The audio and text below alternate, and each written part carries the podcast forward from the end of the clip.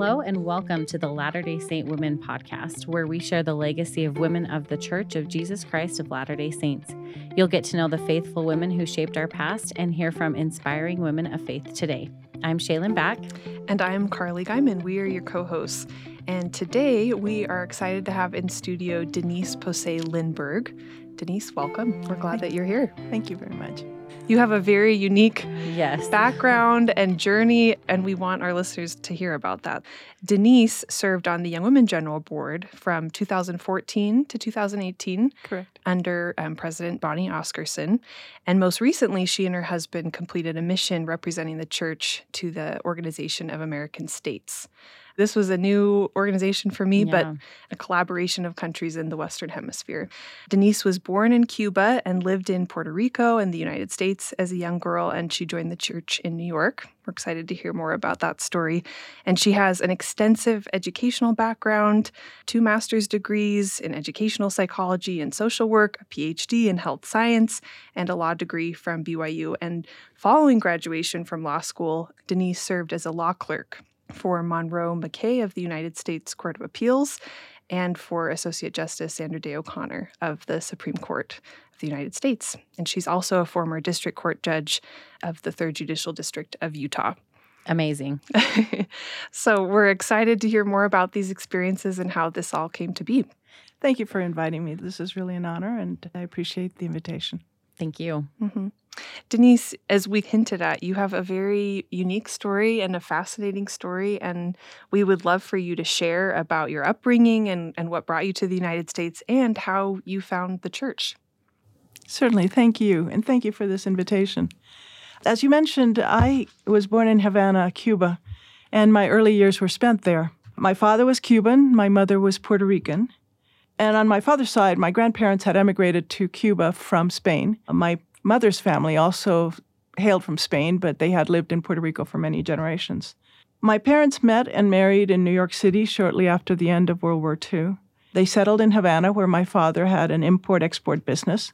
And shortly after we were born, my mother, who as Puerto Rican had American citizenship, uh, had the foresight to register my brother and me at the American Embassy as American citizens born abroad.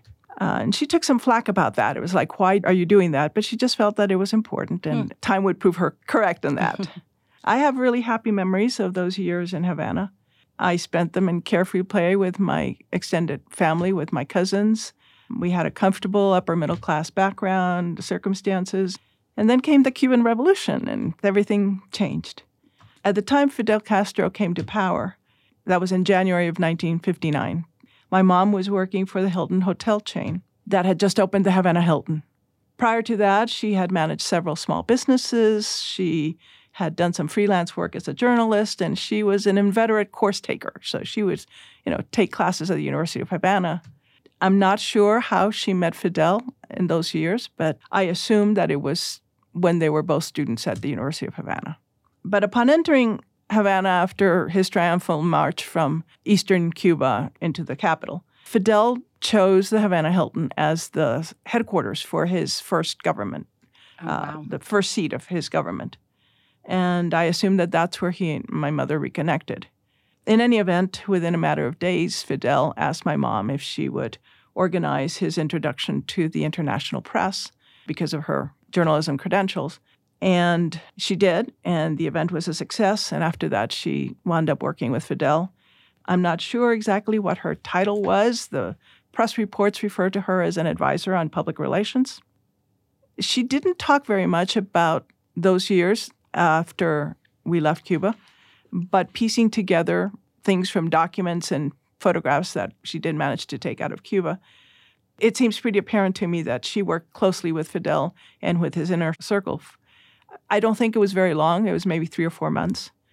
I do remember conversations at home in which she expressed concern with the direction that things were going in the government. And so she resigned uh, her position and returned to the Hilton. So, despite those worrisome political signals, our family fared reasonably well during that first year. In some ways, I think her having worked for the government kind of protected us things changed uh, the second year when she had a run in with the Committee for the Defense of Revolution. Uh, to give you a little background, every neighborhood was organized, these committees were organized, and their purpose was to ferret out people that were a- against the revolution. At the same time, there had been this uh, movement to express support for the revolution and for Fidel by having people put a plaque on their front door that said, Esta es tu casa, Fidel. This is your house, Fidel. Pretty soon, every house in the neighborhood had one of those except ours. So the CDR representatives came, wanted to know why we didn't have one. My mother effectively told them that she knew Fidel, she worked with Fidel, she liked Fidel, he'd been to our house, but this was her house, not Fidel's. Hmm. They left. A few weeks later, they came back. Actually, I'm not really sure what the timeline was, but it seemed like it wasn't that long.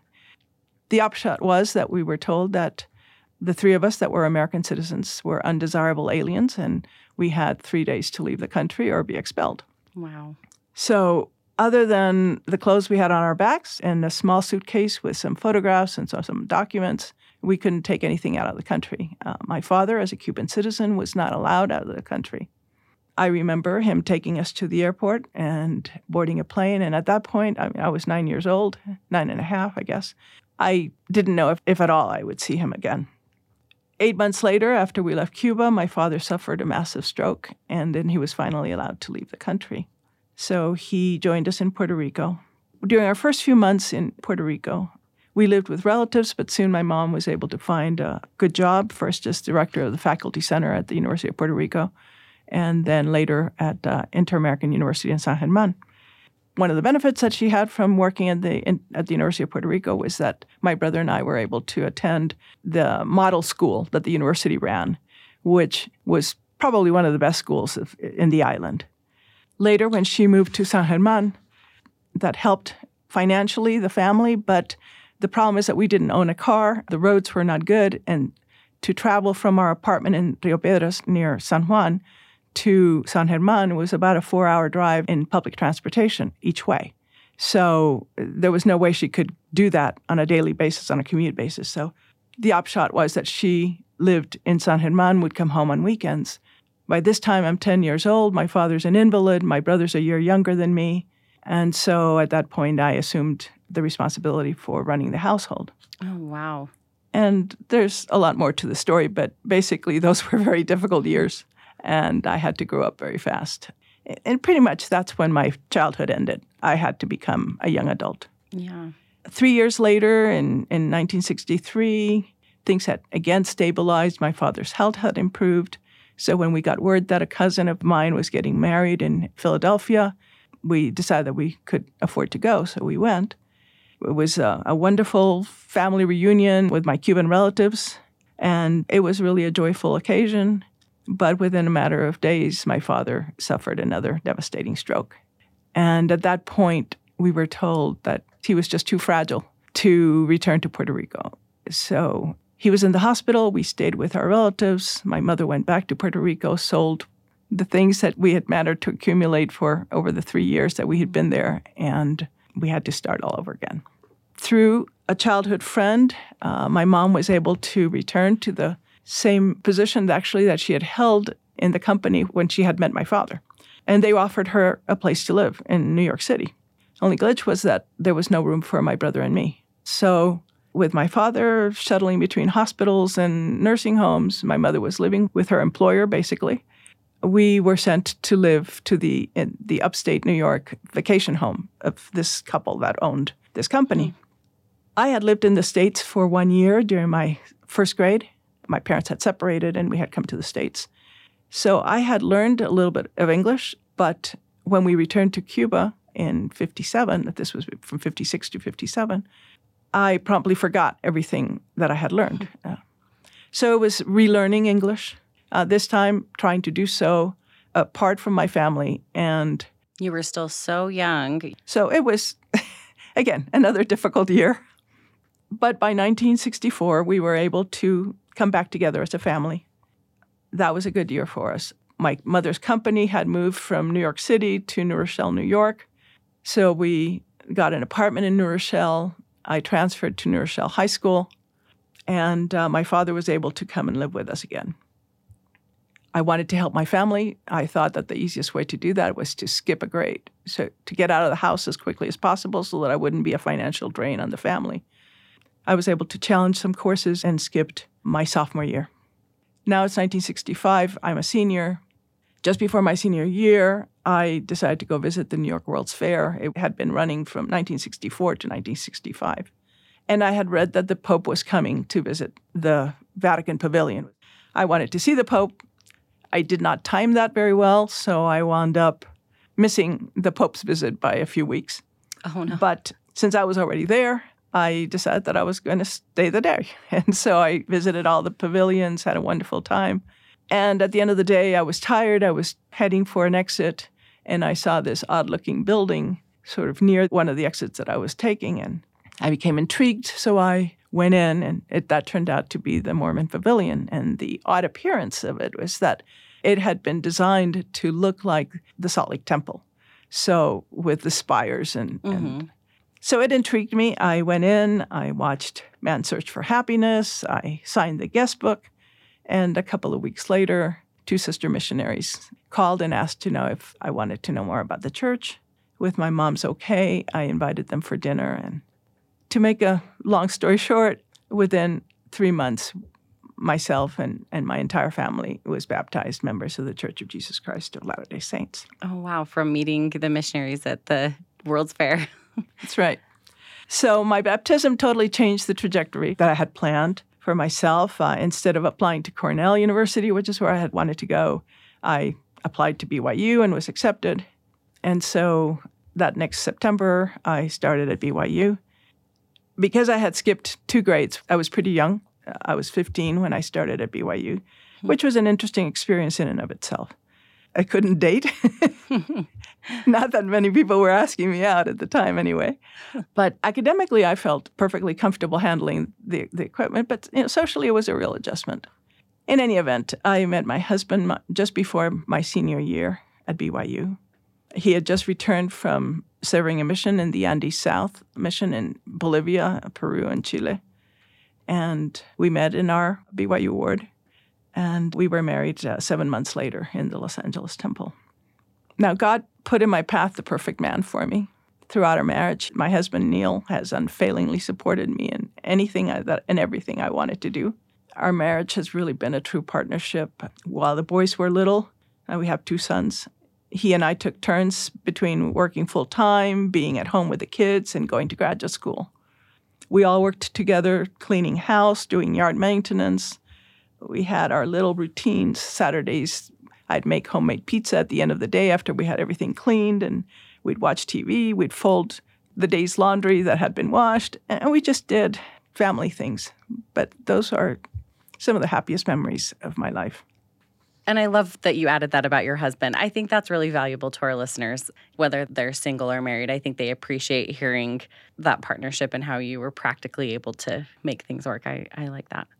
Denise, you served on the Young Women General Board from 2014 to 2018. What about your service was most meaningful for you, and how did it strengthen your belief in our value as daughters of God? You know, it's really hard to say what of the many experiences was the most meaningful um, because each memory of those four years is precious to me. But maybe it would be helpful to start by giving a little background as to what board members do. Great. The purpose of general boards is to serve as a support the general presidency that's, that has called you. Uh, historically, board members have served their presidencies by participating in committees, assisting in yearly training, hosting visitors, speaking at events like firesides or girls' camps, visiting young women programs, and, and basically serving as the eyes and ears, extending the reach of the presidency by letting them know of our observations as we visit programs and as we engage with our young women. The boards generally meet with their respective presidencies on a regular basis, usually once or twice a month. And during that time, uh, we report on the work we are doing, we receive counsel and instruction, and we discuss whatever issues the presidency feels or has determined uh, could benefit from input from the board members. Especially with the varied backgrounds that all of you have, that's really valuable. Exactly. So each incoming general presidency decides what kind of board they feel inspired to call. When President Oscarson told us at our first meeting that uh, she and her counselors, Sisters McConkie and Marriott, had spent a year thinking and praying about what kind of board they should call. In time, uh, the Spirit confirmed to them, and the senior brethren agreed that it was time for an international church to draw from women across the world to serve on the church's first international board. Now, to facilitate the work of general boards, it makes sense to have at least some of the members to be from the local area so that we can meet for a specific assignment. If something comes up at the last minute that needs to be covered, there's someone there that can step in immediately to do that. However, unlike in the past, by the time we were called, the church had available to it technology that made it possible for board members from across the world to meet, something that just hadn't been possible even five, ten years before. Mm-hmm. Ultimately, the presidency decided to call four of us from the local area, and the other five, we had a nine member board initially, were sisters that lived in Japan, South Africa, Brazil, Peru, and then one sister from New York City who eventually wound up moving to Germany. And uh, so for the last two years of our board service was in Germany. Our Young Women's Boardroom has large screens, so whenever we met, we could see our sisters projected onto the screens, and they could see us, and inter- you know we could interact back and forth. Occasionally, there were the minor technical glitches, but by and large, we conducted all our committee work and our board meetings that way. There was the presidency and the four local board members sitting on one side of the table, and then across from us were the screens with all the other five on there. And it was fabulous. And now that's how things are in the exactly. midst of, of COVID. But even people that are local are having to do that. And so it's just neat that that was already happening. Yeah, you, you know, can say we were the guinea pigs ago. for yeah. you know something that had not been done before, but which COVID has now made more routine, mm-hmm. and that is bringing people from wherever they are together to work at, at you know virtually at, at a distance. And that's really brought so many opportunities and just different perspectives to the service that we do. It's been incredible. Well, Denise, you and your husband recently completed your service in representing the church's full time missionaries to the Organization of American States. And we would just love to know a little bit more about that assignment, kind of what it entailed and what made it meaningful for you. Well, my husband and I are both lawyers. We had always planned on serving a mission after we retired. And we knew couples that had served legal missions. And so we figured that with our Spanish language and our legal training, that that would be a good fit for mm-hmm. us. Sure. The church's associate general counsel, who has been there for many years, Bill Atkin, is a very close friend. He and my husband served in the same mission. Oh, okay. Um, so we've known each other for 50 plus years. And so he asked us if we would be interested in an assignment. And we thought that we would be going to one of these associate area legal counsel somewhere in Latin America to go mm-hmm. help out the full time lawyers for the church.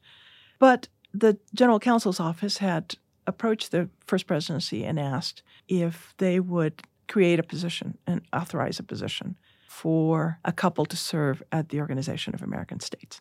Now, why? For at least two decades, the church has had missionary couples who have acted as government relations representatives for the church, or more typically for Latter day Saint charities, mm-hmm. which is the humanitarian arm of the church, mm-hmm. as you know. And it is recognized as a, an NGO, a 501c3 a nonprofit organization that has credentials at the UN and at the uh, European Union. Why the OAS and what is it? Most Americans really know very little about the OAS. But when you stop to think that close to 90% of the church's membership lives in the Western Hemisphere. Wow. And the OAS is like the UN, but it is strictly the 35 nations in the Western Hemisphere. Of the 35 nations, 34 are members of the OAS. The only exception is Cuba, which got kicked out and then decided that when the OAS invited them back, they said, nah, never mind, we don't want to be part every country from Canada down to Argentina and Chile and all the Caribbean states are members of the OAS.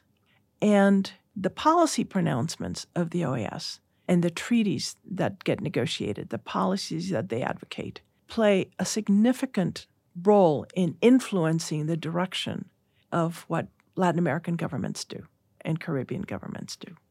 Even when you exclude the church members that live in Canada and the US. which is obviously a huge portion Mm-hmm. of our total church membership, it's still about half of the total membership of the church lives south of the Texas border. That's incredible. Yes, a huge percentage. Even though we'd had a presence as a church indirectly through Latter day Saint Charities in these multilateral organizations, in an organization that has such direct influence, potentially over the lives of half of the members of the church, uh, we hadn't had a presence. That's why the Office of General Counsel wanted that position created and authorized, and we got to be the first ones called to that assignment. So, our call letter from the First Presidency gave us some specific assignments, and I'm going to just cover these. First, to monitor the OAS programs, policies, and activities that could adversely affect the church and its members. We were asked to build relationships of trust and understanding with key OAS personnel and with the diplomatic corps. Mm-hmm. Third, we were asked to coordinate with other faith groups and other NGOs that shared similar concerns as we had.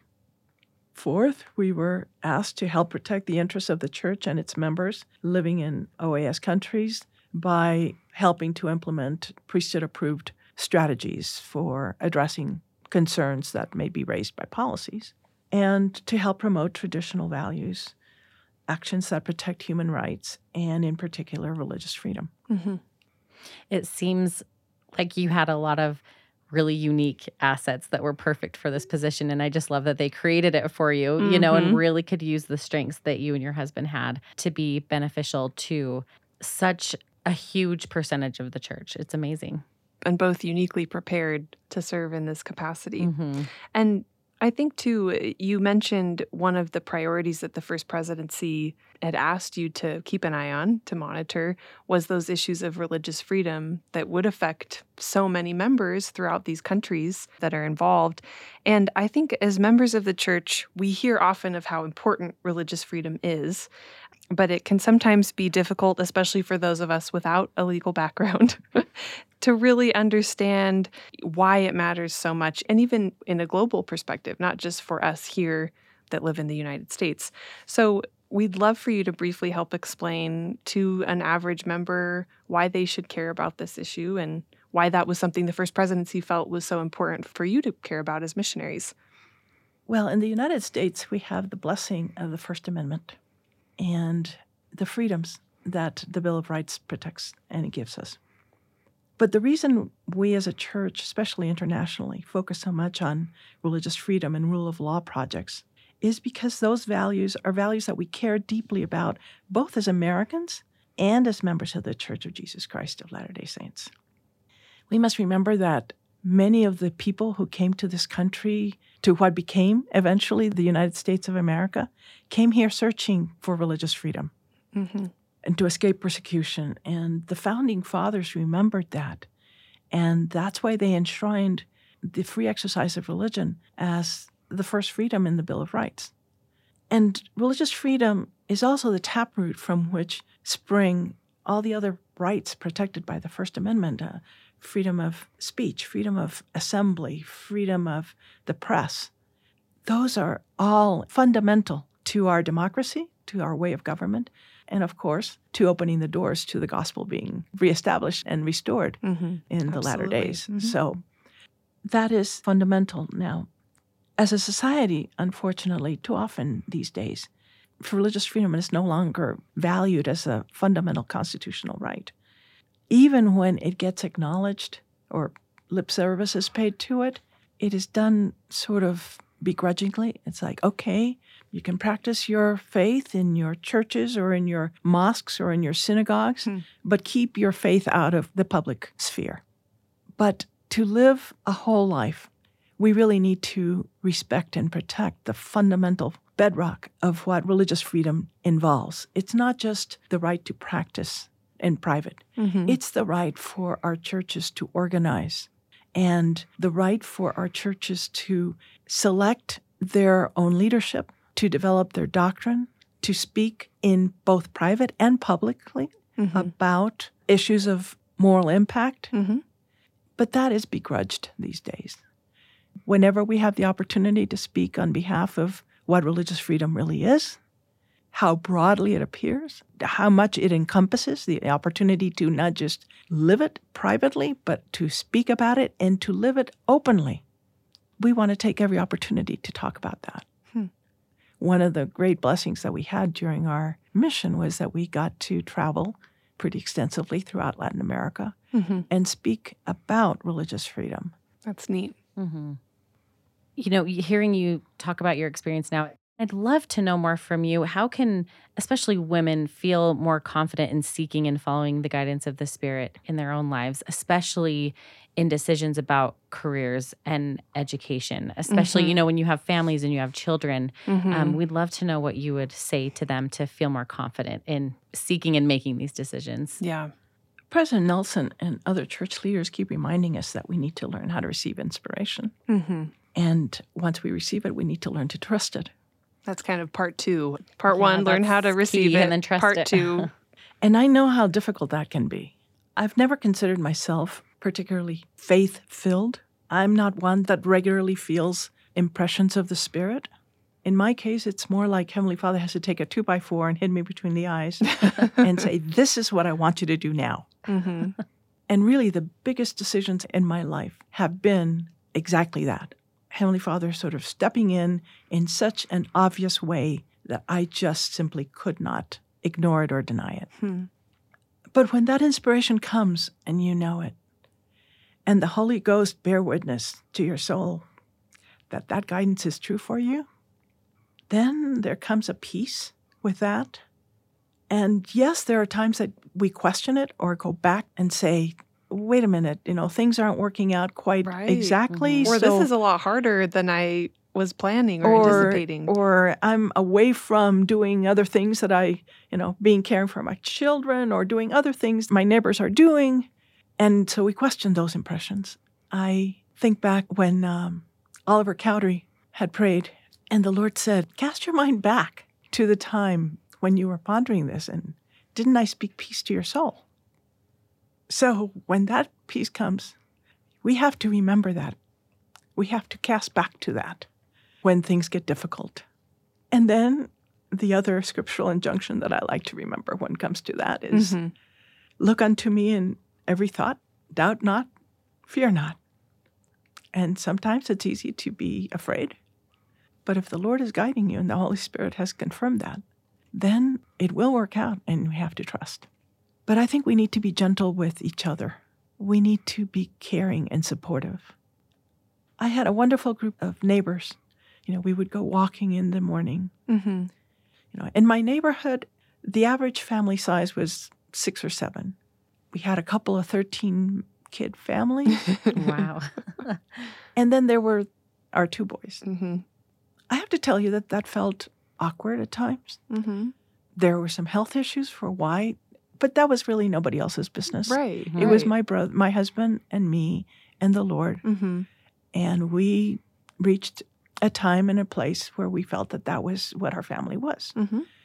But the women that I walked with every morning never judged me. Now, other people did, but my my But my sisters friends. that I walked with never did. Oh, I love that. and when I was struggling in law school, when I was thinking, "Oh, I just blew that test," they were the ones that pick me up and walk with me and encourage me. Their gentleness, their caring, that's something we need and we owe each other. Mhm. I love that. To be Mhm. gentle, we owe it to be gentle with one another because we all have such different circumstances and so many different experiences that lead us to make the decisions that we do. And if we're just supportive and gentle and understanding and not Mhm. judgmental, it really goes a long way. There is no easy way to be a woman. We all have multiple things that pull at us. So there's always going to be guilt at whatever choice we make. I mean, I have friends that chose a very traditional, you know, be a homemaker, mother, and focus your attention there. And then have talked with them about their guilt about not pursuing an education and maybe that they don't feel as able to help their children Hmm. working mothers always carry the guilt of am i going to damage my children because i'm not there 100% of the time Mhm. you know that's life I think Heavenly Father is a lot more forgiving and a lot more sympathetic and a lot more supportive than we are with ourselves. And so we just have to stop, hearken back to what we know, and then let that guilt and discouragement try to drop it. Mm-hmm. Those feelings come from Satan. Those feelings don't come from God. He said that the purpose of life is to have joy. So when there's the discouragement, then we need to fight that. Mm-hmm. Those are fiery darts, you know, that assail our peace of mind. Some years ago, I gave a talk at BYU, a women's conference, and I used a little message that my mother in law had put on a bulletin board in her house. And if you don't mind, I'd like to read that. It has, it has helped me. So this is called Satan's Auction. We don't know who wrote it, it's anonymous. But it says Once upon a time, Satan announced that he was thinking of retiring from business and would offer his diabolical inventions for sale to anyone who would pay the price. On a day of sale, the tools were all attractively displayed despite the ugliness of each of them malice, hatred, jealousy, sensuality, deceit, and all the other instrumentalities of evil. Each was marked with price. Apart from the rest lay a plain, wedged shaped tool, much worn and priced higher than any of the others. Someone asked Satan what it was. That's discouragement, was the reply. Well, why have you priced such a simple tool so highly? Because, Satan replied, it is more useful to me than any of the others. Hmm. I can pry open and get inside a man's consciousness with that tool when I could not get near him or her with any of the others. And once inside, I can use her in whatever way suits me best. It is much worn because I have used it on nearly everybody. and yet, few, very few, know that it belongs to me. and it so happened that Satan's price for discouragement was so high that it did not sell. He still owns it and he's still using it. So let's not give a place in our soul to he who would destroy our peace. What I really appreciate from what you shared there is that the feelings of discouragement or sadness or guilt that we feel when perhaps we're pursuing something that we feel guided to do does not discount that revelation that we received. Because mm-hmm. I think sometimes we can confuse that. You know, if we're wanting to pursue something in our families or in our home that we aren't able to do at the moment because we're wearing one of our many hats, as Sister Jones has taught, sometimes I think we think that sadness and guilt is the spirit. And I just love that this explanation is no, go back and remember what we've been guided to do and don't let discouragement let you turn away from what you're pursuing. That is a good thing that the Spirit has led us to do. We just so appreciate everything that you've shared with us today from your childhood and your family situation to all of these opportunities that you've had and just different things that you've pursued. I think a lot of our listeners will be able to relate to a lot of these feelings that you've had. In conclusion, is there anything more that you'd like to share with the women of the church and the listeners of this podcast? This has been a difficult year for, for most of us. But I can testify from my own experience that the defining experiences in our lives, those that are of most worth, usually come from our hardest times. Sometimes it feels like at each turn of the road, there's another stumbling block. But with the perspective of time, we can see that even when it all feels like things are going wrong, the hand of the Lord is at work in our lives. And we really can't forget that.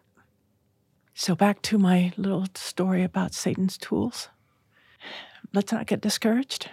It says in Joshua, be of a good courage and soldier on and trust that it will all come out well in the end because we know what the plan is and we know who wins in the end and we're all part of God's plan.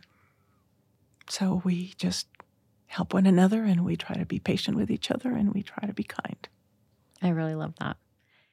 So, to our listeners, thank you for tuning in to this episode of the Latter day Saint Women podcast. And we hope you enjoyed as much as we did this conversation with Denise and learned so much from you.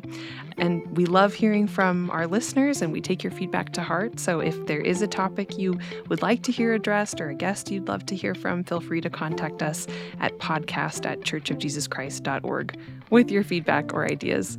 We also just want to let you know that this podcast is available just about anywhere you listen to podcasts. It's on the church's website and also on the Saints Channel mobile app, Apple Podcasts, Google Podcasts, and Spotify, anywhere. So check them out, subscribe, and please share with your friends and family. Until next time, I'm Shaylin Back.